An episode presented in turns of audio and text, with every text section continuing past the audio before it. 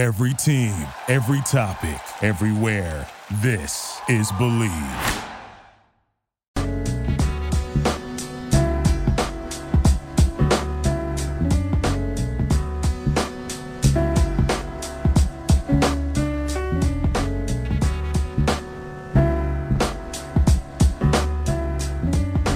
Welcome to the Believe in New York Football podcast presented by betonline.ag here on the Believe Podcast Network, the number one podcast network for professionals. The NFL season is in full swing, and you might not be at the game this year, but you could still be in on the action at Bet Online. Seven and five week this week on the Believe in New York Football podcast. Two units up on the weekend, and we're always looking to improve on our 60, 35, and 1 overall record, courtesy of betonline.ag. From game spreads to totals to team player and coaching props, BetOnline gives you more options to wager than any place online. And there is always the online casino as well, it never closes. So head to betonline.ag today and take advantage of all the great sign up bonuses. Again, that's betonline.ag and sign up today. BetOnline, your online sportsbook experts. What is up, everybody? How are we doing? I am your host, Steven Tino Rodriguez. As always, you can check us out on Apple Podcast, Google Play, Stitcher, Spotify, and of course, the Believe website, beleav.com. Like, download, rate, and subscribe. Be sure to also follow us on Twitter at NYFootballPod, as well as myself at Tino Rodriguez with a double underscore. Another awesome episode of the New York Football Podcast. No big changes this week. The Giants were on a bye. The Jets are still winless. And as always, Benny Ricciardi is here as a part of the FTN network and FTN bets to help us sort through and break down the Week 12 gambling lines as we look for early value and try to continue to pump out winners for you guys. Yet again, another winning week, 60, 35, and 1 show record. And it's only going to get better. We only pump out winners, winners, and winners on the Believe in New York Football podcast. But let's start the show off with a big time winner.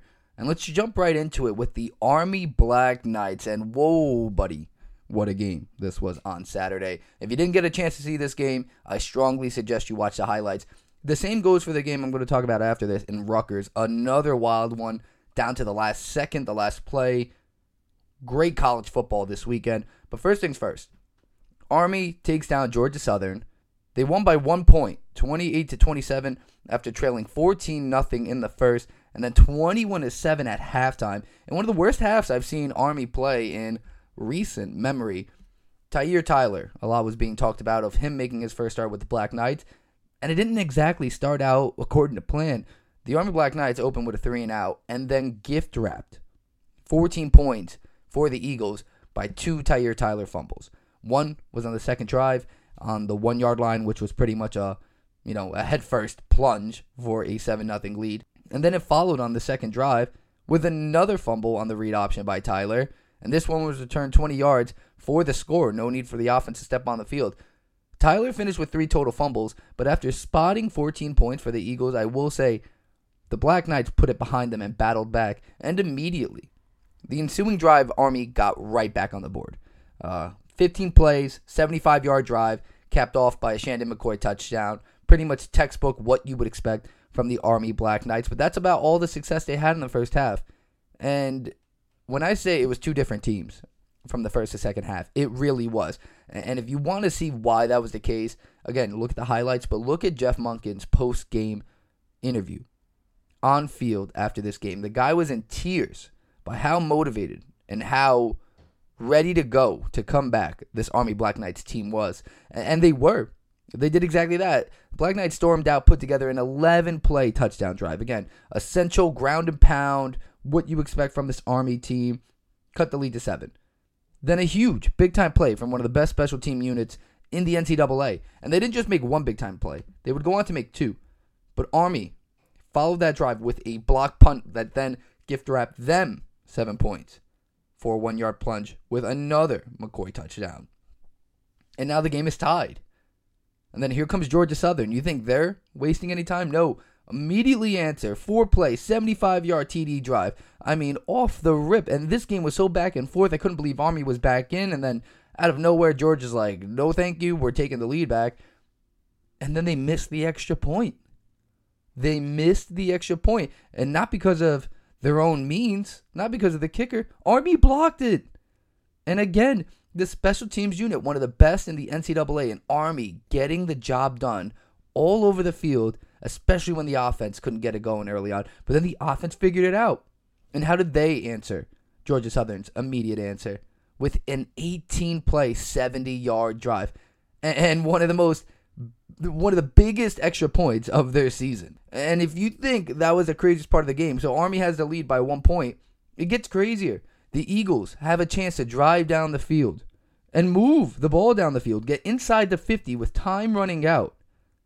And they decide to try to run a quarterback draw to get him in position, or maybe it was just a sack. I couldn't exactly tell on the play design, but there was about 20 seconds left. They really could have done anything. They were close to the first down and Army made the play, collapsed the pocket, but then more importantly, they sat on the they sat on the quarterback and they sat on the ball. And they didn't let him get up in 20 seconds and 30 seconds, whatever it was, wasted off the clock. By the time they get set, there's about 3 seconds left to snap and spike. He goes a little elongated and it looked like there should have been 1 second left. But on the field, they called the game was over. And after a review, it looked like there was 1 second left, but they stood with the call on the field. No field goal was attempted. They did not credit him with that spike on time. And Army pulled off a fast one. They played smart. They played discipline in the second half and made plays when they needed to. And now Army moves to 7 and 2, undefeated at home, and will have all eyes in 2 weeks to focus on America's game versus Navy. And Granted, that was a sloppy victory. But a win is a win. And a win like that where you battle back is huge for this Army program, especially at, after fumbling the bag on the road the last couple of weeks. So go Army, beat Navy. We'll check back up with them as updates come closer to the game. Again, we'll have two weeks before that game kicks off. But huge game coming up. Army rolling right now.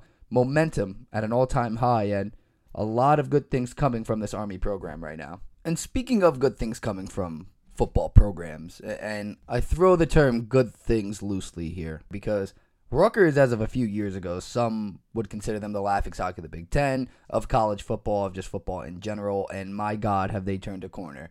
Now, yes, they're still one and four, but this is a different one and four football team. This is a different four game losing streak they're on, and I'll tell you why. Another wild game. Rutgers came up short in triple overtime to the Michigan Wolverines in a game they should have won. 48 to 42, lost their fourth game in a row. But like I just said, this is a different four game losing streak. Definitely different than the ones in the past. Rutgers is out here balling and competing. And Greg Schiano's touch is rubbing off on this program. And I talk about it a lot with Joe Judge and just certain plays in the game that you could just see a different mentality and a different mindset of this team. And I think you could say the same for Schiano at Rutgers right now. The biggest indication for me was that two point conversion, quarterback draw call. And if you haven't checked it out, check the highlights. It's pretty much how regulation ended. It is how regulation ended for the most part. But the play call showed confidence from the coaching staff to the players and just everyone as a collective unit to get the job done and get the play that would force this overtime and keep Rutgers in the game after they let the lead slip up. Rutgers had gone 16 plays, 70 yards on that drive to cut the score to two with 30 seconds left. And the Scarlet Knights kept the ball in Nick Vedral's hands, who was having one of his best games of the year. And it looked like the play wasn't going to get there at first, but behind a huge push of the offensive line and a good effort from Vedral, they forced the overtime. And now, the Scarlet Knights led and dominated for three quarters, led the game and then let up 14 unanswered in the fourth, which turned the game sideways for them and made them have to come back. But like I just said, Vedral played arguably his best game of the season. With his only interception, unfortunately, coming as a deciding result in the third overtime uh, in a pick in the end zone. But he still finished with nearly 400 yards, 381 passing, three TDs, and the pick 29 to 43. But he made plays when he needed to with his legs. And although the results may not be there for Rutgers, the progress from a program standpoint is. And I can't speak highly enough about the quality of football the Scarlet Knights are putting on the field right now, especially compared to years past. And they have another winnable game ahead of them. They hit the road, face off against the Purdue Boilermakers, who are on a losing streak of their own. Granted, they played Minnesota on the road. They lost a tough game against Northwestern at home. Northwestern, obviously, putting together a very good season of their own. That was only a seven point game. But Minnesota not having a great year this year. So, with that said, you don't know what team you're going to get out of Purdue, and you really don't know what team you're going to get from Rutgers. So, I would not be surprised if there's another one score game coming down to the wire with both of these teams trying to get off the snide that they're on right now.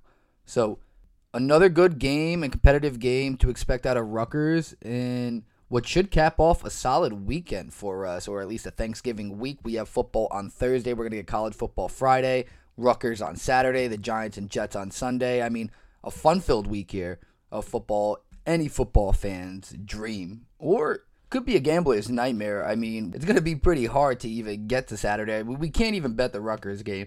But point being, by the time Sunday comes around, we're going to be full of gambling, full of food, full of everything. I mean, a feast of football coming our way.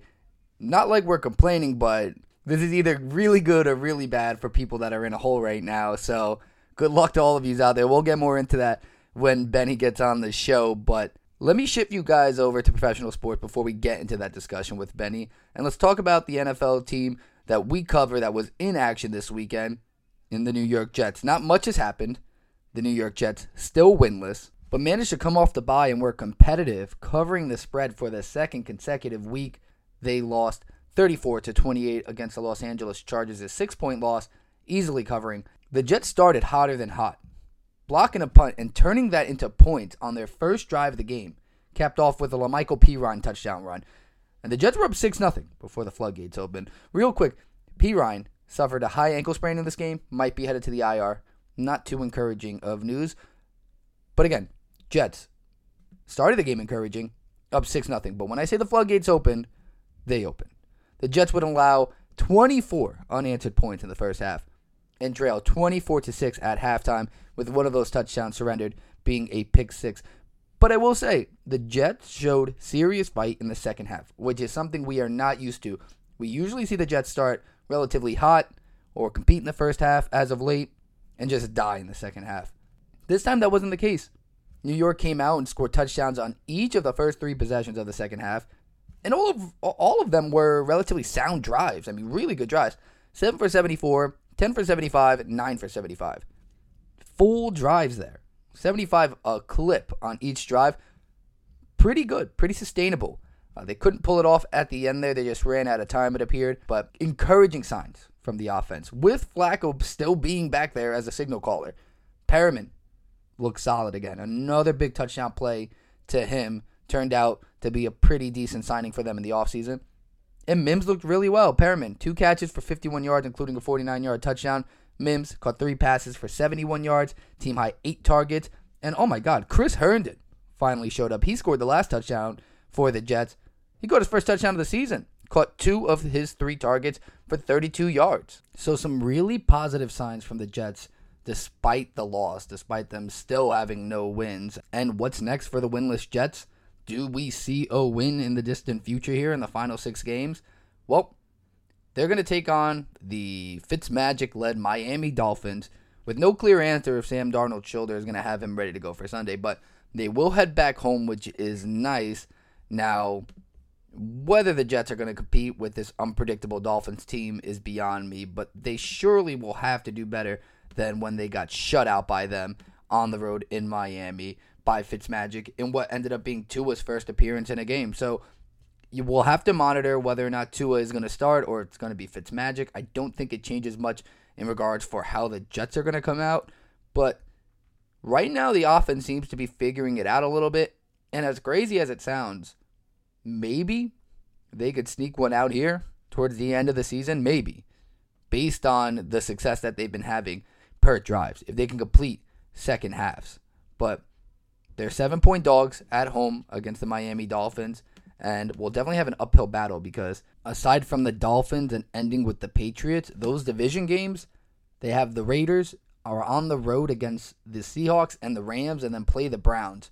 I don't see any of those four middle teams being wins. So this would be a key game that the Jets need to snag if they don't plan on ending the season 0 16. But I digress. And let's move on from a team who probably won't win this weekend to one who probably should. And coming off their bye, with eyes onto Cincinnati, we're going to talk about the New York football Giants. And Big Blue had a pretty eventful bye week to say the least. Last week I was on here Tuesday talking about how we had COVID news to worry about. The next day, Joe Judge fired Marc Colombo, our offensive line coach. And then come Sunday, Eagles lost, Cowboys won, and Washington won, now creating essentially a four way tie for first, three way tie for second if you break it down. But let's start with the news on Colombo because I touched on it on Believe in Betting Chicago. I touched on it in Clapback Sports, but I didn't get to address it on this show. And let's skip the part of the fake news. The whole idea of the fist fight, let's just throw that out. I'm not going to circle back and recap that. But let's talk about the information that matters and what this means for the team as a whole moving forward. From the information I've gathered on the situation, it seems that Colombo did not want to rotate offensive linemen, that being Peart for Fleming or Thomas, or even Lemieux for Will Hernandez. And alongside that was disagreements on technique being taught to guys, to certain guys, and I believe that's probably more said for the rookies. I don't think Colombo was doing his part to make sure that the next guy up would be ready and able to perform his best on the field. And now, in Judge's own words from his press conference, he stated, the move was made in the best interest of the Giants, short and long term. And Colombo has said he believes he got fired for standing up for his guys, but I don't buy it. I think he was strongly against getting these young guys coached up to get involved on the offensive line this year. If he was against the rotation, that means he was against getting these rookies on the field. And if he's not coaching them up well enough to put them in a position to succeed when their numbers were called, and teaching technique to Andrew Thomas early in the season that was crippling his game, and you were fighting to get Matt Peart on the field, and you're still not doing that. If you're not giving Judge what he's expecting or what he wants, and you're not getting the best out of the players, this is what's going to happen. Everyone is on notice. Judge plans on playing all of his guys and seeing what they have to offer this year. He plans to compete. They don't even talk about division, they don't talk about Super Bowl. They're looking to improve and put the best product on the field that they can. And a lot of that has to do with getting their guys out there and seeing what we have to offer. And to be honest, I wasn't exactly sold on the rotation. But over the last three weeks, and even further than that at this point, it has worked and benefited this team significantly, especially in terms of running the ball. And in terms of having Danny protected enough to not turn the ball over. So I have no issue with the move. And I think this storyline is going to blow over once the Giants come out and set the tone against Cincy. And speaking of Cincy, so sad that they lost number one overall pick in the franchise quarterback in Joe Burrow for at least a year with both MCL and ACL injuries.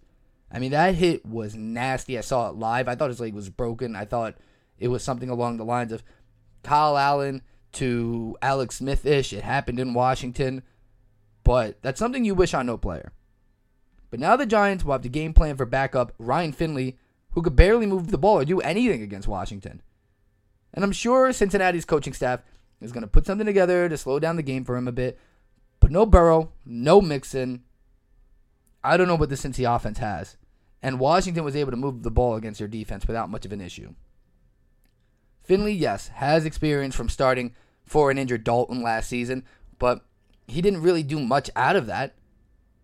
So the Giants and Judge will be the first to tell you there's no way they're looking past the Bengals, and we shouldn't. But there is things we want to look for to gain ground on in terms of this matchup. And I guess not gain ground. Obviously, we want to gain ground in the division, but in terms of answering the bell and answering the call, I want to put the offensive line stuff behind us. Good showing from the O line. Keep Danny clean. Keep the run game going. Judge was in charge most of the time when this team was successful, anyways, in terms of the offensive line. But now we're bringing in Davy G as our new offensive line coach. He was Judge's second in line for the offensive line position before the season. Colombo got it because he was Garrett's guy, but now Judge is getting his guys in here. And he's going to have his team ready to go.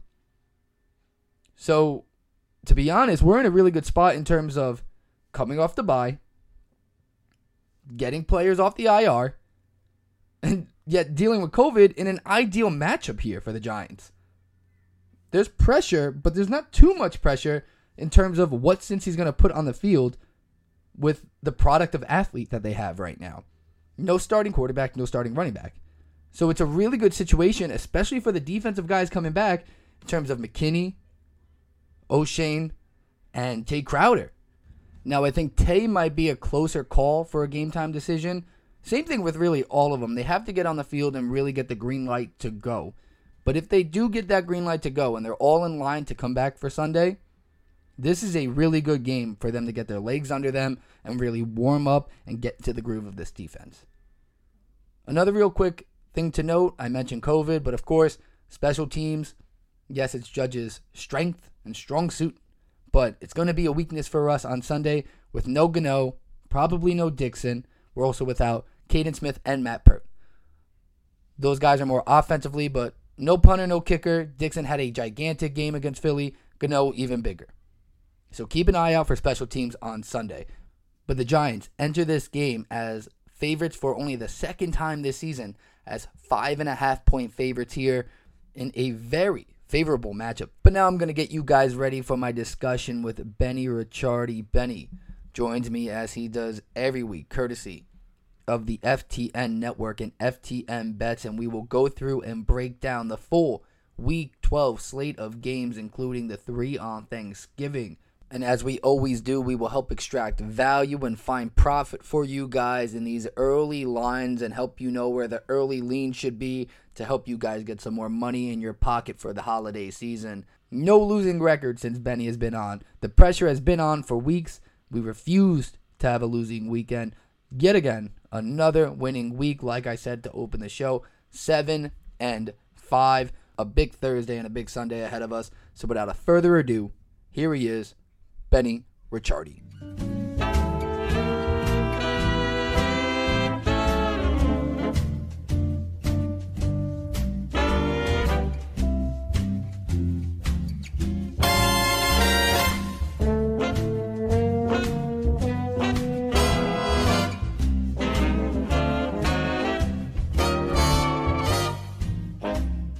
Right, now I have the great pleasure of introducing. I'm happy to have you back, Benny. You can follow him at Benny R11. How are you doing, my friend? How's everything looking after this weekend? Are you staying afloat?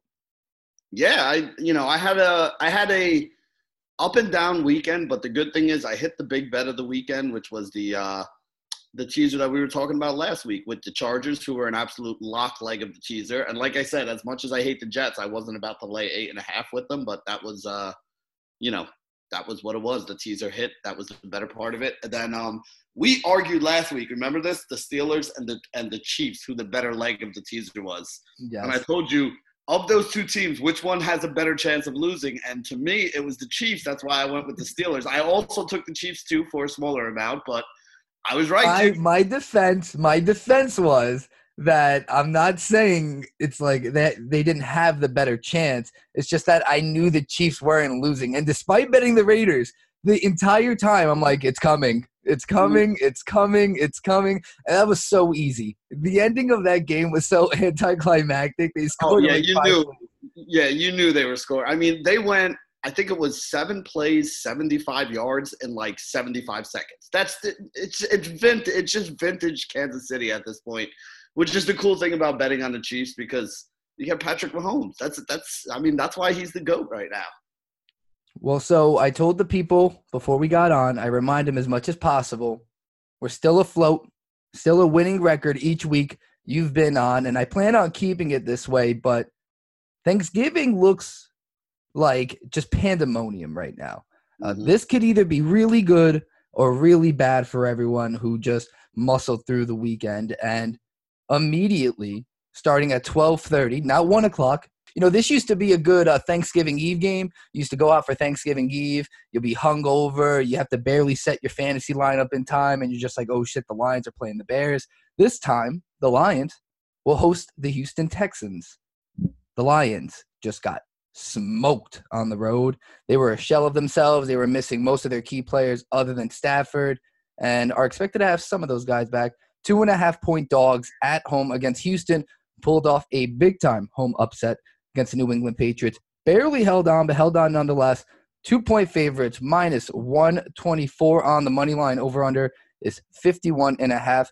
Benny, I want to bet the Lions. They're they're a Thanksgiving team. I want to. I really do. I don't trust the Texans. Tell me why I'm either right or wrong.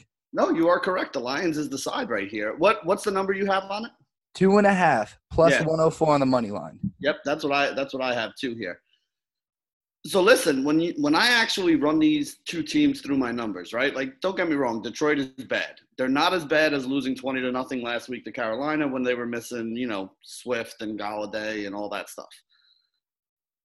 I have the I have them as about a point and a half to two points worse than Houston. So once we factor in home field, you're you're basically looking at a point, half a point in the Houston direction there so that means that minus two and a half, there is a little bit of value there on the Detroit side. If if you're going to bet this game, you're not getting the full three.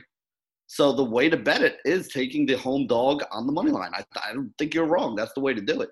Yeah, for sure. It would get your day started with an underdog win. Would love that. You always got to throw together a Thanksgiving parlay. We'll put that together in the three legs uh, when we're all done with this. But to Detroit, real quick, D'Andre Swift's supposed to be back. I think that's a vital part of their offense now. AP just on his last legs at this point. And Swift is truly a difference maker. I think he's come on for them. Stafford without Golladay, just without a running game, looked really, really bad last week. I can't see that continuing against, again, Houston can't stop a nosebleed. And Detroit will at least want to run the ball. I think that could work to their advantage. The over-unders at 51 and a half. I don't know what Houston team on offense we're going to get. Deshaun Watson went off last week against New England. Huge. All. Yeah. But it hasn't always been like that. He's been steady, but he used his legs. He was using his arm. Now, is this the start of a Deshaun Watson going off party into the playoffs for anyone who has Watson as their quarterback? You know, are the Texans just going to score a bunch of points? I don't know. Detroit's defense doesn't scare you. I kind of like the over, but with that said, I'm going to bet the under because it's the first game on Thanksgiving, and I think I mind fucked myself on the Texans there. So under. I like the over so much, I'm betting the under here. So here's here's the way I'll throw it out there, right? One of the things I look at when I'm when I am betting overs and unders. Now I don't have a model for overs and unders. I'm just doing it, you know, just off the off of what I'm talking here with these numbers both of these offenses are about middle of the pack for um, you know DVOA, which is basically a stat that kind of you know tries to even everything out against a league average team. So looking at the numbers, these are both league average offenses. But they're both going up against two of the like bottom seven defenses in the league. And that's the thing. A league average offense against a bad defense is going to put up some numbers sometimes. So for me, if I'm leaning either way in this game, a, because it's going to be Thanksgiving and I'm going to be sitting around waiting for the turkey to get done while I'm watching because I think this is the first game. Yeah. And B, because just looking at the numbers here as well, um, to me, the over is the side you want to be on here. I love the over. You love the over, and that's why I'm terrified of it. I'm going to wake up in the morning, see it's 12:30. I'm going to be like, why are there no points scored? I'm going to be like, it's Thanksgiving. It's 12:30. Mm-hmm. No one wants to play football right now. Nobody wants to play football. No one on Detroit wants to play football. I don't think either team does. I mean, their seasons are pretty much toast anyway, so I don't know why you would keep showing up. Let's continue, though. In a matchup of the NFC least, this will pretty much be a loser leaves town game uh, with a three way tie for second place in the East right now. You might as well call it first place. The Eagles have a tie. You have the Washington Foreskins travel to Dallas and take on the Dallas Cowboys. Washington is a three point dog. Dallas is favored. That's all I'm gonna say. Dallas yeah. is favored, and Washington is plus 127 on the money line. Over under 46. This game, this game opened at two and a half in a lot of places. So I already bet Dallas because I was getting the the hook there on the 3 mm-hmm. Dallas is one of the toughest teams to kind of break down this year because look at Dallas early in the year, right? Early in the year, they had Dak Prescott. The offense was putting up massive numbers. Leighton Vander Esch was hurt. The defense was giving up massive numbers. It, it was a very, like, you know, very different team than what it is right now. And then you go to the middle of the year when they had, like, Ben DiNucci and, uh, you know, Garrett Gilbert, just the last couple games here as their quarterbacks. When those guys were quarterbacking, like, yeah, they were to get killed in those games. Like, those guys are not even like league average NFL quarterbacks. They're below average. Like those are guys that you actually, you know, we talked about this. Like, do you even take points away from their, you know, the the standard because these guys are so so much below it? Andy Dalton is a former starting quarterback in this league. Like Andy Dalton does not suck. But Andy Dalton played for the Cincinnati Bengals for so long that he was basically only in one system for his entire career. So now he's coming over here. People were like, oh, that first game Dalton was out there. He looked like trash before he got hurt. And you're right. I mean, there's no defending it. He didn't look good, but it's also a guy out there for the first time in a new system in the middle of a season, you know, having only taken all the snaps with the first team for like a week after an injury. Like, there were reasons why he didn't look all that good in that game. Andy Dalton is not going to win you a Super Bowl, but he's a serviceable NFL quarterback. And they do have elite wide receivers. They have, honestly, two very good running backs right now. So there's a lot of things about this team that I think is not bad. And then the other thing that people are underestimating is getting back Leighton Vander Esch. So they got back their best linebacker, and the defense has actually looked better. Now, are they a great defense? Are they going to shut people down? Not good teams, but this is the Redskins. It's not like we're talking. Uh, yeah. You know, they're not going up against Kansas City Chiefs this week. This is Alex Smith, Tyree McLaurin, who's pretty good, a couple decent running backs, but like you know, J.D. McKissic's like their number two wide receiver right you know, right now. So there's a lot of reasons not to like this Washington team. At the three, I don't know if I would play it, but I got the hook at two and a half earlier in the week, so I did play it. So Dallas has played them 10 times on Thanksgiving. Dallas has won nine of those 10 times. One of those times coming in 2012 for that one time coming in 2012 for the Washington team, 38 to 31. That was only a seven point game. Last three games have been decided by eight points or less. Actually, last four games have. So I could see it kind of being a similar situation to that. I think Washington definitely will hang around. I don't know if the three is enough. Maybe if I got three and a half. And Alex Smith hasn't looked half bad. I think he can manage this game well enough against this Cowboys defense to put them in a position to maybe win at the end. Maybe the three will be enough. If I can get the hook, if it goes up on Thanksgiving Day to three and a half, I kind of like that number a little bit more. I don't know if it will, but something tells me this game's going to be really close until the end. So let me throw something in here because this is an interesting point that you brought up. I was actually talking on uh, on on my um, YouTube show this week about the difference between Andy Dalton and Alex Smith. So Andy Dalton is obviously a downgrade from Dak Prescott, right? But that's not really a knock on Andy Dalton because I still have him as like a three on my um, adding three points to a point spread, but I have Dak as somebody who adds more like six or six and a half. So it's a downgrade for Dallas that you're going down to Andy Dalton, even though Andy Dalton is arguably the best backup quarterback in the NFL. On the other hand, Alex Smith, to me, is actually an upgrade over Dwayne Haskins earlier in the year. They have played better under Alex Smith these last couple weeks. So to me, I actually upgraded my Washington Redskins ranking because of Alex Smith, the backup quarterback, as opposed to Andy Dalton, the, the best backup quarterback in the league, I actually think Alex Smith is worth more to his team now than Andy Dalton is to his team, if that makes sense. Definitely makes sense. I see where you're going at with that. And Dallas's offense looked good against Minnesota. I mean, not great. I I still think the difference in that game was that Tony Pollard run uh, just broke out a 50 yard run and pretty much turned the game sideways. But we'll continue to move forward here to Baltimore at Pittsburgh here. Pittsburgh, four point favorites at home the Ravens plus 185 on the money line. Over under is 45. Another low over under. So we talked about this before we got on, Benny. Baltimore, a lot of COVID cases. Apparently, if there's any more COVID cases, this game might even ultimately yeah. just be moved or canceled or whatever. But with all that said, if it does play and everything goes according to plan, we see this line probably shooting up higher. I like Pittsburgh at minus four. If it did shoot up higher, kind of like them either way. And that's just kind of crazy to say because every time I've said that, I'm pretty sure I've eaten my words on the line. But uh, I like Pitt minus four here, and even if it trends up to even like six, seven, I still like the Steelers. I like the Steelers to win outright here. Benny, where do you sit on this? Yeah, I mean, when I ran my numbers, like these are the number three and number four teams in my power rankings right now. So it's basically about a half a point between the two of them in my uh, my power rankings, and then you give Pittsburgh the home field advantage there. You're looking at like a point and a half to two points was the number that I had on this game. It did open at three. You mentioned all the COVID stuff. Like, I don't know how to handicap coronavirus. Like I, I don't I, I don't know who's going to wind up not playing. Like that's when I make bets, man. I want to try to make bets on things that I am pretty sure are going to happen. That's that's the point.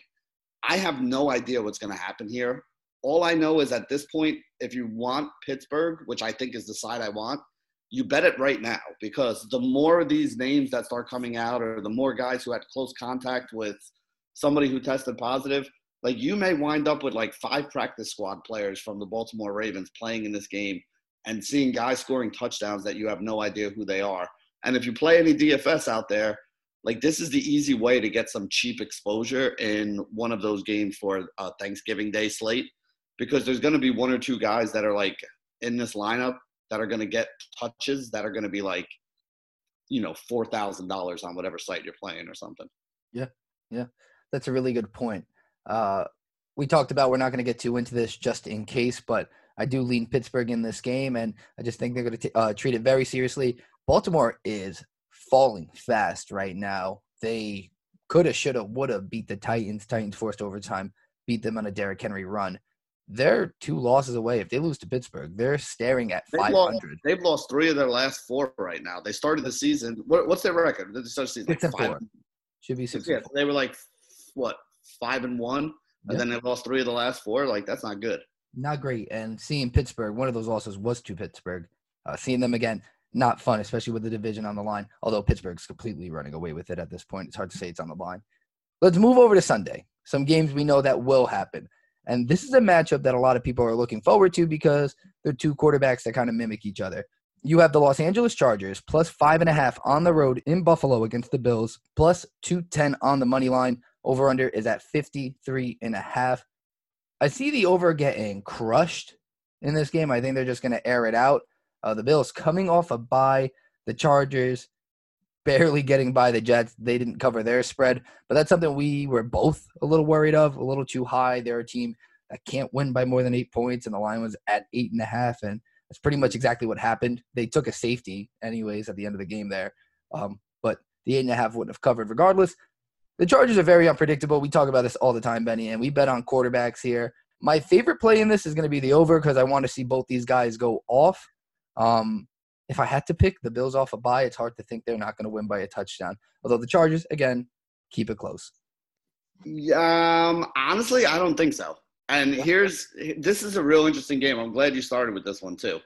So let's start with the total first, right? Like again, I play sides a lot more than I play totals, but this is a total that I have at 56. It opened the Mhm. week at 53, creeped up a little bit already, right? You said 53 and a half, I think, when you were reading those numbers. Yes, sir. Um, so, like I said, I have it at 56. So I still think there's two and a half points of value here, which would be worth a bet for me.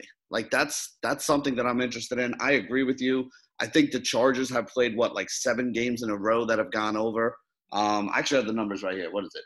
Yeah, seven in a row that went over for the Chargers. And then even if you look at Buffalo on the other side, Buffalo is seven and two to the over, seven two and one to the over as well. So these are two of the teams that play more over games than anybody else in the league right now. Yep. And even at 53, like I don't think that's too high of a number. But yo, here's the interesting thing to me. On the other side, if we're looking at the sides here, in my power rankings, I have the Chargers about a minus three, and I have Buffalo at about two and a half. So that'd be five and a half right there. Buffalo's at home, so you get up close to seven, and Buffalo's coming off a bye. So I actually have this number at like seven and a half to eight for Buffalo. And I'm seeing it in a lot of places at five and a half. That's what you you read out, right? Yeah, Bet Online has it at five and a half. Uh, Under the six is great. And I think that's a huge key number for the Chargers. It's six seven for them. They really Yeah. just can't get a game decided by anything other than six, seven, or eight. And if you get that lower than that, uh, that's a sweet spot for me. Yeah, I like I like Buffalo at five and a half. And here's here's the other thing I wanted to talk about here too. Some people don't like taking a number like five and a half, right? And Mhm. when you look at um, whatever a spread is, the money line has a relationship to what that spread is. So if you think the spread's too low, you should probably also think the money line's too low because that's the way that it's there. So if you don't like that five and a half because of all these close games that the Chargers keep losing, but still playing in and keeping them close, the money line, there's value there. Even though like people look at 245 and you be like, oh, how is there value at 245? Like again, it's a it's a derivative of the spread. So if you think there's value on the spread, like I do, like it should be seven and a half or eight, that means that there's definitely value on the money line too, because the money line is derived off of whatever the spread is there. So don't be afraid to take that minus 245 because I think that number, you hear people say this, like that number's short. I think that number's short. I think it should be closer to 280 or 300. So it don't cross a zero too. By the way, I was gonna say if this gets up to six, this is gonna be one of my favorite teaser games. Just turn it into a pick 'em, and then I get the Bills on a pick 'em. So that's something that we won't get to yet because I won't cross it, not even for a half. Not No, gonna do it, for- and, and honestly, not I even a little love- bit. I don't love this game as a teaser game.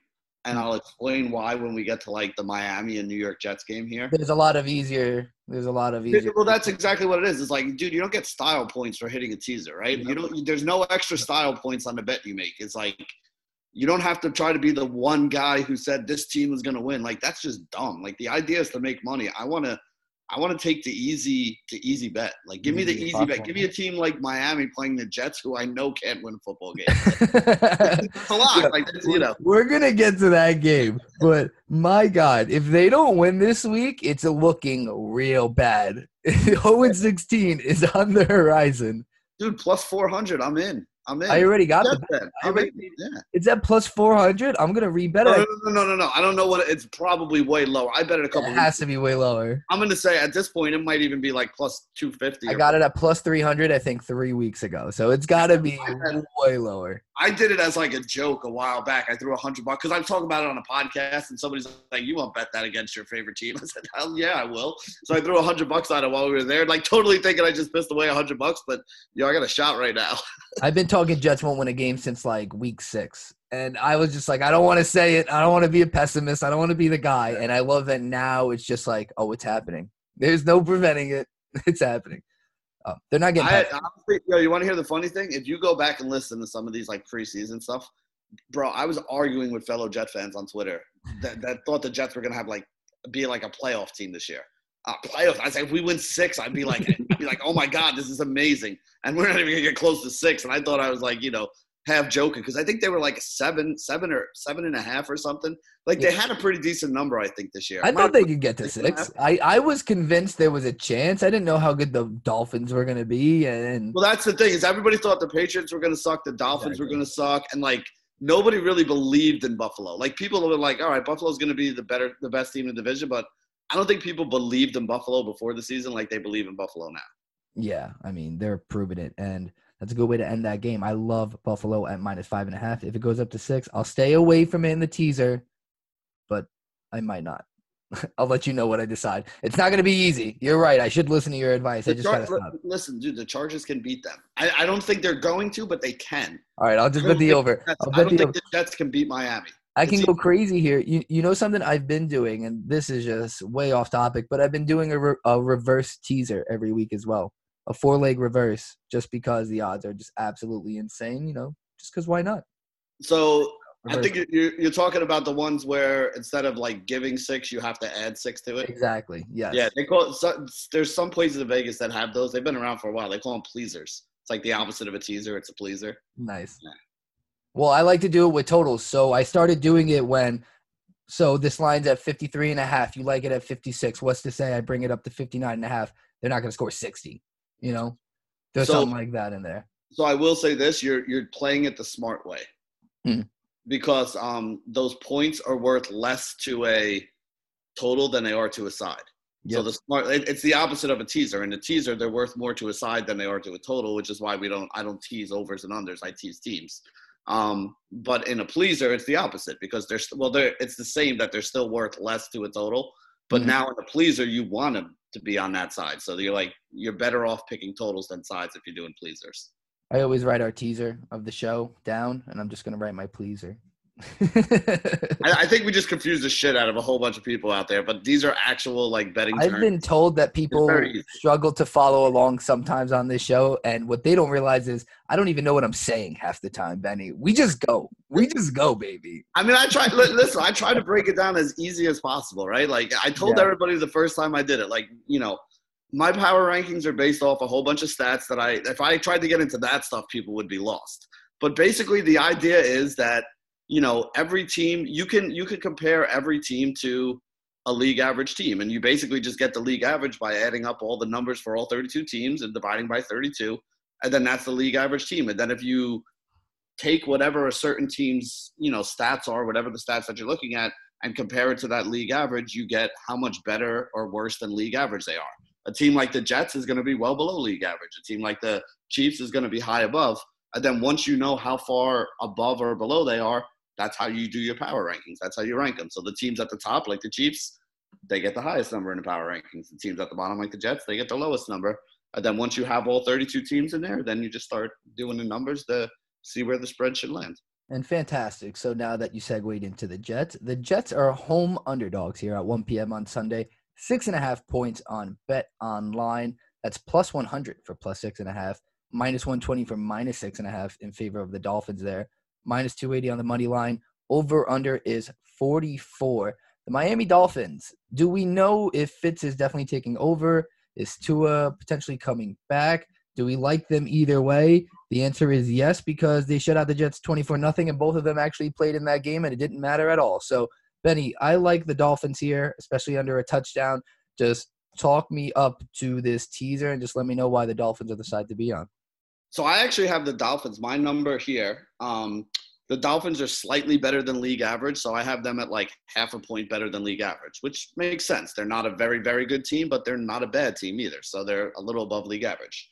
The Jets are the lowest team in my power ranking. They are so bad that they are eight and a half points worse than a league average team. And when you put those two things together, that gives you a number of nine. You subtract home field advantage, which is about a point to a point and a half. I actually think this should be Miami by like seven and a half to eight points. So you're on the six and a half. You said that, that um, Miami minus six and a half was minus 120, right? Correct. Yeah. So this is probably yeah. minus seven. Right. So it's probably a, like it's probably like minus six point seven five. It's almost it's almost to the seven, but they just juiced up to six and a half right there. Um, that's really what that means if you guys see, because normally everything's minus one ten. So if you see a minus one twenty, that means it's probably closer to the next number up. And if you see like a minus 105, that means it's probably closer to whatever the next number to the downside is there. Mm-hmm. But again, if I have Miami by seven and a half, I don't think six and a half is a bad bet. I don't want to take it really. Like I'm not. It's a small edge, right? So I don't want to like force that bet this week because I think the better thing to do is just tease Miami down to half a point because I don't think the Jets can beat Miami. So uh, all Miami has to do is win. If they win, they're going to win by at least one point. You tease it down to a half right there. To me, that's the best way to play this game. So I actually like my Miami teaser leg a lot. I didn't play it straight but if I was going to, my numbers tell me I actually should be on the Miami side because you're getting half a point, and my numbers say you should be giving up half a point to a full point. So the Jets fought really hard last week. They fought really hard, just about as hard as they could. They scored three touchdowns to come out of half on three consecutive drives, which is insane when you put it up against games in the second half that they had earlier this season where they accumulated about nine total yards. So big performance from the Jets. They seem to be rolling on offense behind Flacco a little bit, Benny. I'd love to hear your take on that. But one thing on the Dolphins, real quick, they let a lot of people down. I don't know the percentage of the public that was on the Dolphins last week, but I know it was a lot. Oh, big. Yes, big. and yeah. they faltered. All the numbers said the Dolphins, and they just let down a big egg. They're actually really good against the spread, but that was a big time letdown. Benny, no faith in Joe Flacco here? You don't think he could will this offense together? That's my my fellow uh, ass kicking chicken, fighting blue hen, University of Delaware alumni. Um, but yeah, no, I I don't really have a lot of faith in it here. I mean, listen again, like like I said before, I, I, I bet on things that I think are very likely to happen. Like that's that's how you win money. You know, I'm not, I'm not trying to get style points here. The Jets don't have any wins this year. La'Mical Perine may not play this week, which is something else I, I just read. So IR. Yeah, so they're back to Frank Gore. If you take the fact that this is the Jets out of it, here's what I'm going to say to you: You have a team whose starting quarterback and starting running back are both out this week. You know what I'm saying? They traded away three key pieces of their defense and didn't bring in like other guys that were better, just like traded them away for like other things that didn't, you know what I'm saying? Like for draft picks and stuff like that.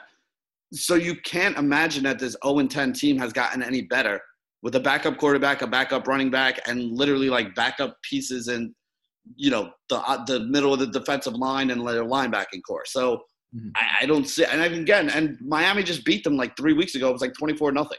Yeah. So I, I just don't see any way that this makes sense to not give a lot of respect to Miami winning this game, even on the road in this game. Yeah, in that game, Tua made his debut because although it was 24 nothing, the Jets couldn't do anything. They actually did not settle for the field goal, which I think was the more commending thing to do. They didn't take the field goal, they went for the touchdown and just ate the shutout. If they got the three points, would it have really mattered? They still would have got their ass kicked.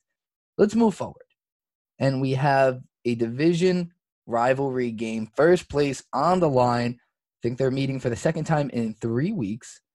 The Tennessee Titans, fresh off a six point underdog win over the Baltimore Ravens, are three and a half point dogs on the road for another week against the Indianapolis Colts, who are three and a half point favorites and pulled off a big time, not an upset. I think for a lot of betters and people I talk to, the Packers were a sexy underdog bet last week, and the Colts held up in mm. overtime. The line was at two and a half. It was a good line for a field goal game there. They were good both ways. Uh, plus 170 on the money line here. The Colts annihilated Tennessee in terms of what the box score looked like the last time these two were out. Over under is at 51. Benny, I like betting the Titans after I was all over them last week against the Ravens. Uh, the three and a half, you're getting the hook in a game. I think that'll probably be close throughout for the most part. The Colts ran away with it. It was a close game, and then they just put the stamp of approval on it. I like the Titans, but am I looking past the Colts for a second straight week? I mean, the funny thing is, I am right on market with this game. So I have Indy as two points better than Tennessee on my power rankings. You add in home field advantage, you're going to wind up somewhere around three and a half. So, like, my number is exactly on market. And I think the market on this game was absolutely right because it hasn't moved all week. Not a half a point up, not a half a point down. This has been three and a half since the open. I, you know, you see it juiced up in one or two spots, but I think that was more just because they were trying to balance out a big bet on one side or the other that came in. But this line has not moved. Three and a half is where it should be. Now, for the sake of the show, if I have to pick a, side, I'm going with Indy in this one. I mean, they're home. They they won the last game between these two teams. This is the thing that's interesting about this game, Steve. You're looking at Tennessee has the third ranked offense in the league. Indy has the fourth ranked defense. So it's strength versus strength on that side of the ball. On the other side of the ball, Tennessee's defense is atrocious right now. They got a whole bunch of injuries. Teams are just tearing them up on, you know, doing whatever they want. And Indy's offense is on the improve. Michael Pittman in there, he's a hell of a wide receiver. Like, you know, they look legit. They're they're getting all three of the tight ends involved. All three of those guys are healthy. They're getting all three of the running backs involved. All, all of those guys are being at least a little productive. Even though we hated for fantasy as a, as an overall unit, they're being productive for you know for Indianapolis. So I mean, to me, Indy's the side you want to be on here. Yeah, the Colts are using three running backs right now. Pittman Jr. is coming alive, despite them still not giving him that many targets. He's really making the most out of uh, the opportunities they give him. And he actually had his biggest game against the Titans. That was two weeks ago. He had a coming out party off their bye week. So I like the Colts. Don't love them. The Titans won me some money last week, so I kind of it's recency bias. I think it's going to be close. I think it's going to be close. I like the hook. I think it's going to be close. Let's move on to 4 p.m. We have the five and a half point Taysom Hill led favorite Saints minus 260 on the money line on the road against the Denver Broncos that we just mentioned destroyed the Publix team last week in the Miami Dolphins. Really handled that game from start to finish. Uh, five and a half point dogs at home, home dogs for the second straight week, plus 220 on the money line. Over unders at 43 and a half here. What are your thoughts on the Saints? Now I, I like this because it's under the it's under the six right here. I feel like that's the side it should be on, but the Saints are not great on the road. But is it Drew Brees who's not great on the road? What's your feeling on this Saints led team? Did you see enough last week that you feel confident in them? I do. I so I made some adjustments to my number my numbers with uh, Taysom Hill in there, and I I gotta say I don't know if I completely trust them because they're a little bit they're a little bit off from what the, the public seems to be on here by a wide margin, right? And it's tough because again, we have basically one game of Taysom Hill as a quarterback to kind of draw on here. And with only one game, that's a small sample size. You, you want to be careful with what you have here. But I still have the Saints as one of the top teams in my power rankings because their defense is really good this year their defense has actually played very well over the last couple weeks. They're, I think they were number five in the, you know, the DVOA rankings, which is very high for them. And then the offense, I still think is going to do enough. They still have a lot of dynamic players. So I have them as a full like touchdown better than league average. I know Denver won last week, but I think Drew Lock absolutely sucks. I still have Denver as like three points worse than league average. So that's a big that That's something you haven't heard a lot of. I feel like the Drew Lock critics have been hidden all season. No one's talking about how the Broncos were supposed to be this big old offense that everyone's scared of. Haven't really seen much of it lately. Haven't seen much and, of and it. And you know what the funny thing is, Steve? I think Lock is worse than people gave him credit for at the beginning of the year. Mm-hmm. And I think all the wide receivers that people were, you know, saying like, oh, it's all about Courtland Sutton and maybe Jeudy, all these other guys suck. Like Tim Patrick looks pretty good. KJ Hamler's made some catches. Like, mm-hmm. uh, what's the other guy? DaeSean Hamilton. Like, you know, they have they have some good young wide receiver talent over there. Noah Fant, a good tight end too, I believe. Oh, Noah Fant, very good. I, I just think that like Drew Lock is not the answer. Like they, if mm-hmm. they to me, they're in the market for a quarterback again because I don't think he's very good. Interesting. I think they should be too, but not that many people think that way. But with his injuries, you'd think they would.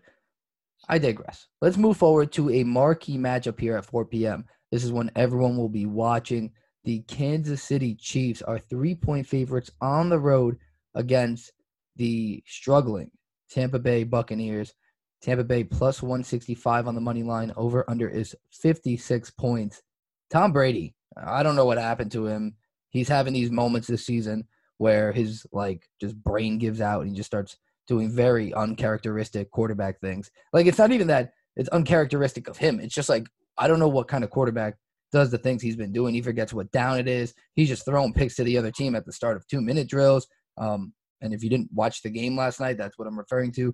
Then you have the Chiefs on the other side, a Mahomes Brady matchup, and the Chiefs are coming off one of the most electric comebacks you could say of their season, if not the season. We mentioned it; they scored in seconds after the Raiders put together a go-ahead drive and just silenced the team that everyone thought would hold the edge on them in the division. So they got over that hump. The Bucks can't get over any winning teams hump. The Bucks can't beat a good team. I'm betting the Chiefs. The Bucks can't beat anyone good. That's basically the point I'm getting at. I don't know what happens to Brady against good teams, but he can't figure it out. And I like the Chiefs. I liked them last week. I like them this week.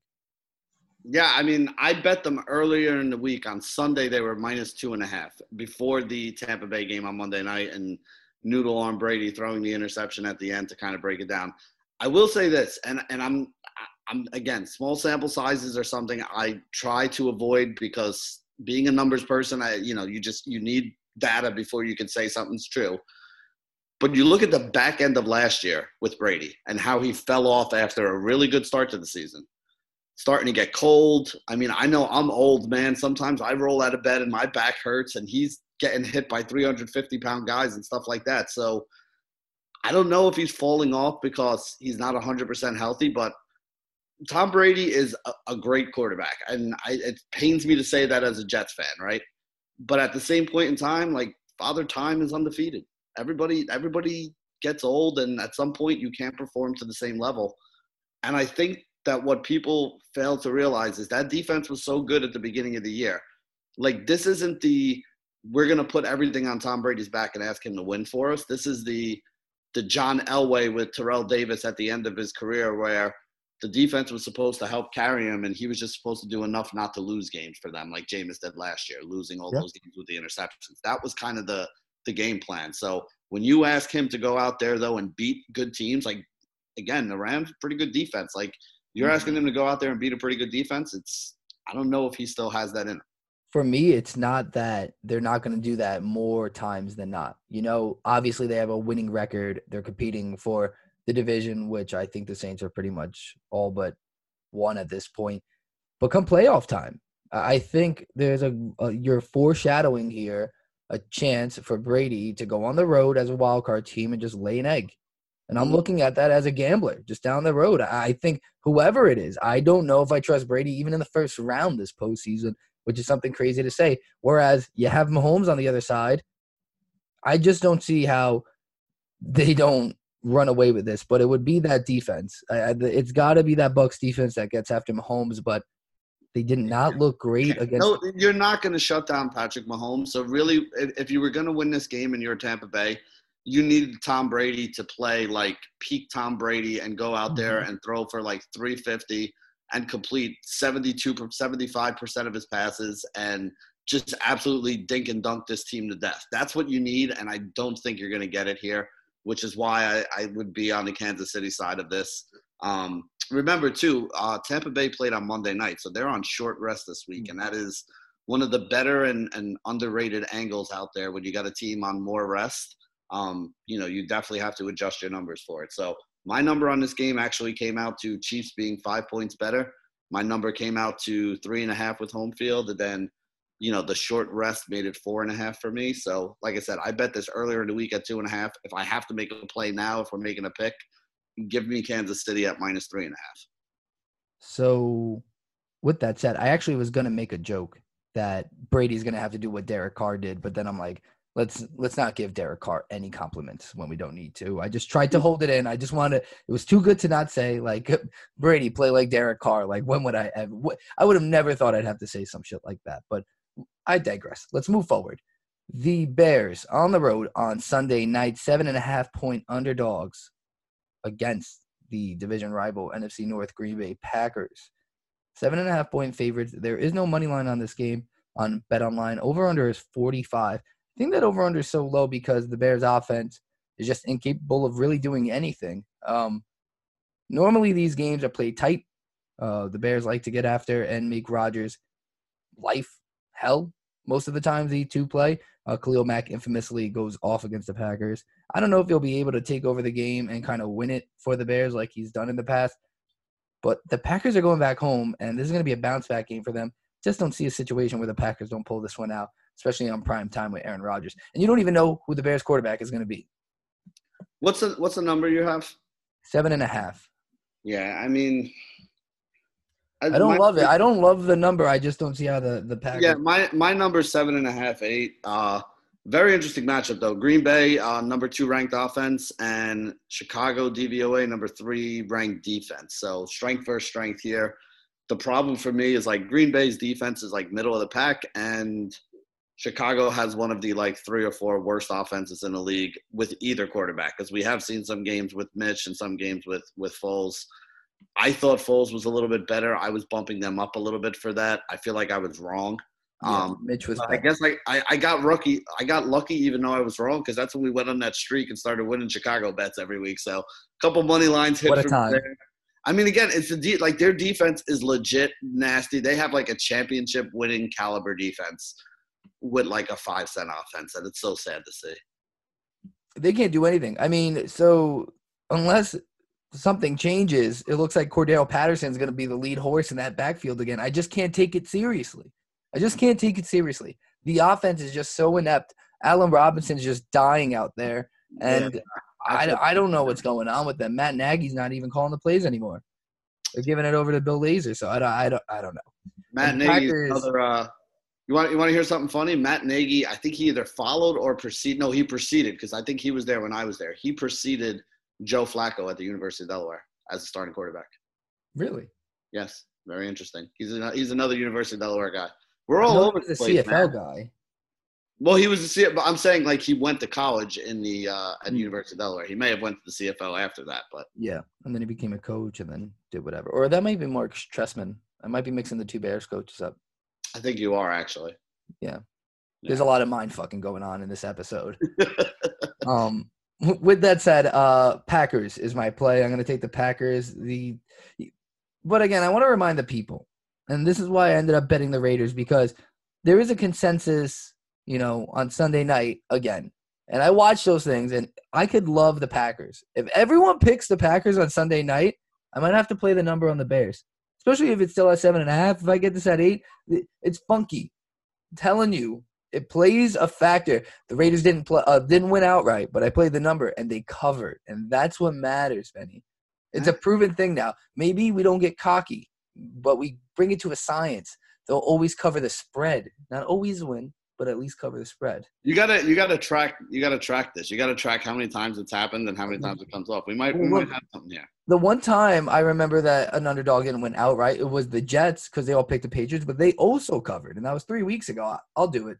I got to go back and do it. I don't know where I'll find the footage. Let's move over to Monday night. And this is a game that I can't wait to watch. It's a rematch of last year's postseason uh, first round.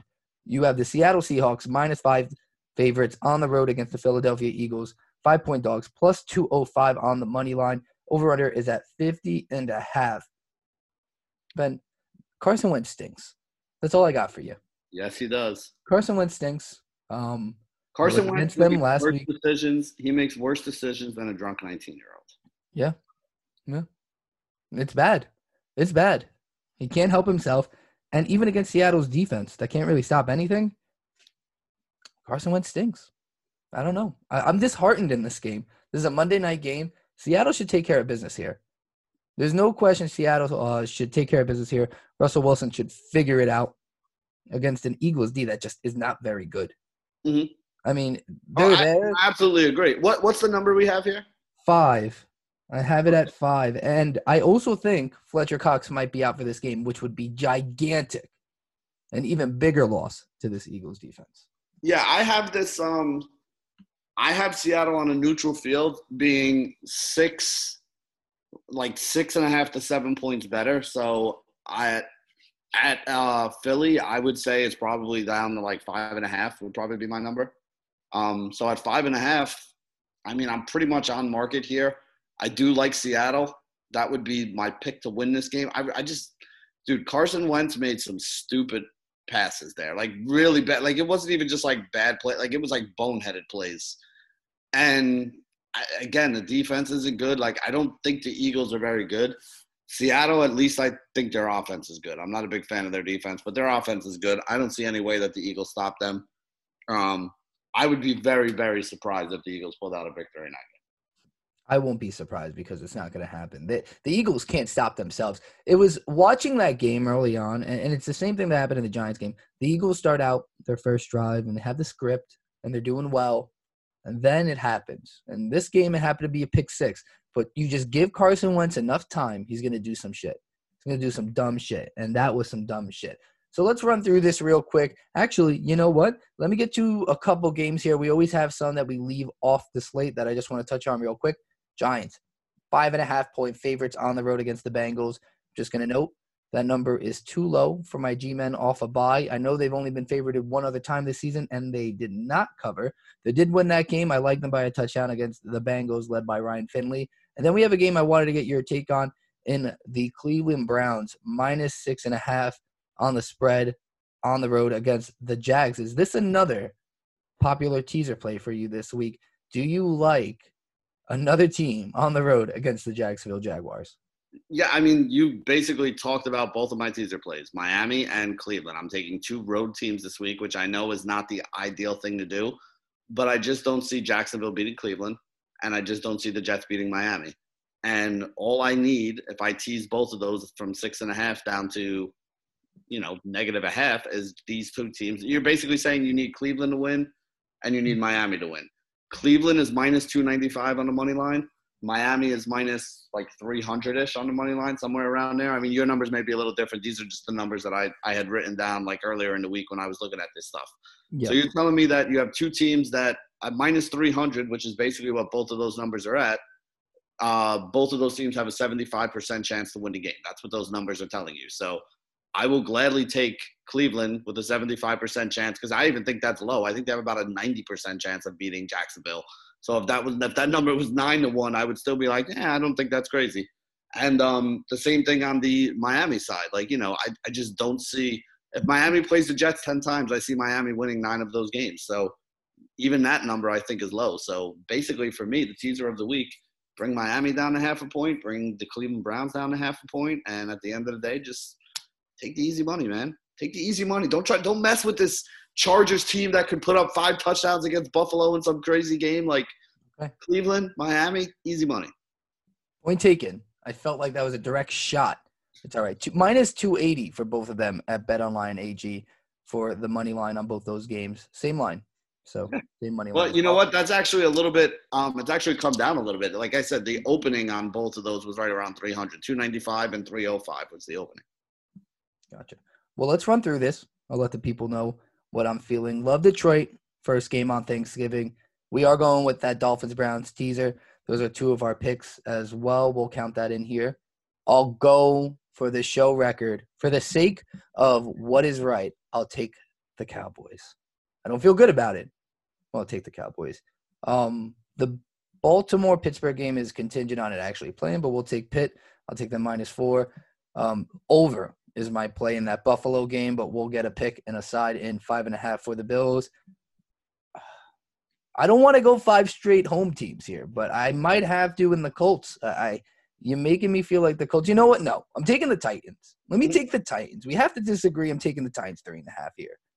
Then we have three straight road teams. Actually, I have here. Then we have the Saints minus five and a half. I like them on the road against Denver. Denver is not going to be able to do that again. I just don't believe it. And then the Chiefs minus three against the Bucs, who can't find themselves right now. Uh, Packers. I don't love the seven and a half. I'll take the seven and a half for the show. And then give me Seattle minus five. Um, Benny, anything I miss? Anything else you like? No, I mean you hit. Th- this is a strange week for me because I feel like I'm on. I feel like a lot of the teams that I'm on are the teams that are at like the seven and a half instead of the six and a half. You know what I mean? Like, so I'm not. I'm not getting a lot of numbers yeah. in my favor. So I feel like that's a good sign because basically when a number goes from seven to seven and a half, like when when they have to put that half on there, it's basically saying like, man, if we left this at seven, everybody would hammer it, knowing that they're going to get the push on it. Because six and a half would be a number that people would be betting like you know their mortgages on. Yep. But whenever it's on that side, I feel like I did a good job handicapping, but I don't know if there's a lot that I like to bet. So my best bets are Cleveland, Buffalo, and Miami are the three that I like the most. And like I said, I'm playing Cleveland and Miami as teasers but I think you could even bet all three of those on the money line, probably get you around even money. I don't hate that bet too if you're somebody who throws in uh, some parlays there. Um, not the way that I play, to be honest with you, but you know, if you're just looking to have some fun and throw that stuff in, they're all one o'clock games, so you'll know if you won or lost at four o'clock there. You might get a little sweat out of it. Someone on Twitter asked me two questions in the same question, and it was, uh, "What is the most successful way to gamble, and what can win you the most money?" And I didn't have enough characters to write out the most successful way to gamble isn't always going to make it the most money. Oh no, not at all. complete, I didn't know how to say it. In so, so here, I, I, mean, I'll explain it real quick here. Yeah. If you're looking to make the most money, what you want to do is take some like literally hundred, like a 99 to one shot means that the book thinks that whatever that is has a one percent chance of happening. Yep. But if you bet all the money that you have on that 99 to 1 shot and that 1% chance comes out, that's how you make the most money. It's also the quickest way to go broke, which is probably what you're going to wind up doing by doing that more often than not. So I would not recommend doing it.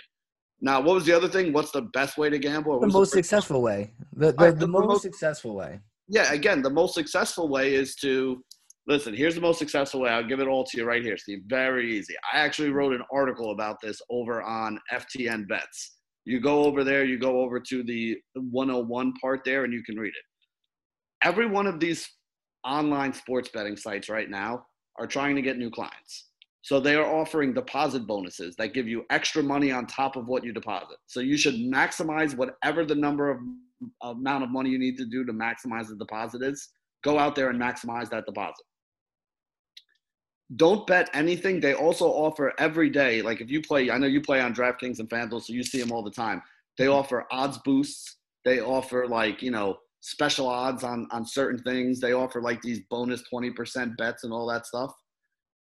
Don't make any bet that isn't like a twenty percent odds boost bet or a you know like a, a, a some kind of like bonus that you're getting for the bet there they mm-hmm. offer them every day. And the whole point of them is that the book knows they're going to lose money on it.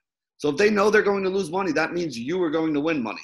Now, again, most of the time, these are like 50 to $100 max bets. So you're not going to get like rich off these things. But if you keep winning 50 to $100 over and over and over and over and over again, you could theoretically, if you make, I think it's four of these bets a day, and there's like five or 10 of them that they offer you.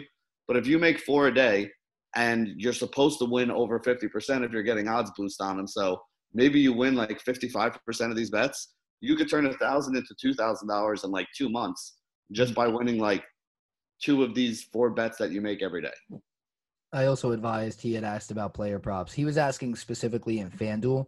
And so FanDuel, I said, if you kind of want to be a casual better and just like use the app and what they have going on there, if you like player props, you do the same game parlay. But that's just you know. Well, here, I mean, even even player props. Player props are a lot easier to beat than the sides that we talk about and the totals that we talk about here. Mm-hmm. Like, Yeah. those are those are where the most money comes in. So the books care about being right on the number with sides and totals a lot more. Player props, they don't they don't have big limits. Like you can't go and drop like ten grand on a player prop. I mean, maybe they'll let you like special special like permission to do something like that, but yeah, for the most part, there's a limit that's like a couple hundred dollars because they don't want to, they don't care if anybody plays them because they don't expect to lose a lot of money on them because they limit how much you could actually play. But for the average better out there, they're not betting a thousand dollars or something that would be too much for the for a book to take your action on a player prop. If you're betting like fifty or hundred bucks on on every bet, the player props are so much easier to beat than trying to guess which sides are going to hit on some of these games. So that's another good way you can make some money right there. And you know what? I'm going to plug my site one more time. FTN bets. You get over there. We actually have a tool. It's called the prop calculator, and um, it'll take you to you type in whatever you want. So let's say you're like, all right, I think uh, you know Darius Slayton's going to score a touchdown this week. So you type in Darius Slayton, and it'll show you whatever state you're in, the best number. It'll show you all the sports books that have like Slayton to score as one of their props, and it'll tell you which one has the the highest payout. So if you do that, kind of shop around for lines, we make it easy for you guys to shop around over on our site. So get over to FTN Bets, shop for the lines, and then go play them at whatever book you're at. Listen to the man. Check it out on FTN. Sounds like an amazing tool. Another thing I wanted to say was on that first touchdown bet, I think DraftKings sometimes gives you that insurance where up to a certain limit too on a first touchdown bet. Yeah, Whatever you play, it 20 rolls bucks. over. If you score it, if he scores at any time, you get the money back. I play one of those guys every, every single slate. I make that play. Yeah. Because and honestly, the thing to do for anybody out there listening, the thing to do is find the guy. I know it sucks because you're taking the smaller odds on it, but find the guy who has the best odds to score a touchdown during that game. Like there's sometimes a guy that's like minus 150 to score. He might only be like plus 400 to score the first touchdown, mm-hmm. but who cares? You bet 20 bucks at plus 400, you end up with 100 bucks for betting 20. And if this guy's minus 150 to score, that means there's a 60% chance he's going to score. So even if he doesn't get the first touchdown, you know, there's a 60% chance you're going to get your bet back and be able to do it again on the next game or, you know, take that same 20 bucks and bet it on something else anyway. So there's really no reason not to play those. Those are the bonuses I'm talking about. You get bonuses like that, just keep playing all those bonuses and sooner or later you're going to slowly build that bankroll up to double what you started with and then if you want to start losing money then by trying to do crazy stuff, by all means, go ahead and do it. I love it. That was great. Solid advice. Sound advice. Again, couldn't fit all of that into one Twitter tweet. One tweet. I'm not a tweeter. I'm not a Twitter person. I, I'm not. I don't love it. I'm just not committed to the game. But I know how to say it. I could speak it. I could tell you what I what I'm feeling. But with that said, Benny, thanks for coming on as always. I feel really good about this slate. I'm really hoping Thanksgiving does not disappoint me. Although right now it seems like I'm betting all three home teams. So I guess home is where the heart is, and that's also where the money will be on Thanksgiving. Benny, thanks again. Check out FTN Bets, FTN Network. Benny is working his butt off over there, getting things done. Um, and I hope everything's going great for you. Yeah, so far so good. I'm down I'm down at the shore with the kids for the for the Thanksgiving holiday, so I'm not complaining. Happy Thanksgiving, yeah, that's right. You too, man. Good. Man. Hey, listen, one thing I've been saying all week, man, just think about one thing that you're thankful. I know this year sucks, but there's got to be at least one thing out there that you can be thankful for and be happy. So try to be happy for the next couple days. Let's let's all try to be a little happy. I think that'll be a better better world if we are. Yeah, and you know, the best advice I could give anyone is that who knows if you're actually able to see the people you want to spend Thanksgiving with, but still find a way to do it. Make the effort, make it happen. Home is where the heart is. That's what Thanksgiving's about. Home is where the heart is. And Zoom is free, so no excuses. Yeah. All right, thanks, Benny. Yep, anytime, bro. That interview with Benny Ricciardi was brought to you by betonline.ag. BetOnline, your online sportsbook experts. All right, a big shout out again to Benny for coming on and helping us extract value for this big Thanksgiving weekend of NFL action. A lot to look forward to. But more importantly, happy Thanksgiving, everyone. Spend time with the people you care about. Spend time with people you love. And if you can't spend time with them because of the pandemic, make sure you let them know that you're there, you care, and you're thankful. Follow us on Twitter. Be thankful for me at NY Football Pod, as well as myself at Tino Rodriguez. Be sure to like, download, rate, and subscribe. Comment on all podcast platforms. Again, happy Thanksgiving. Stay safe. Peace and love. Talk to you soon.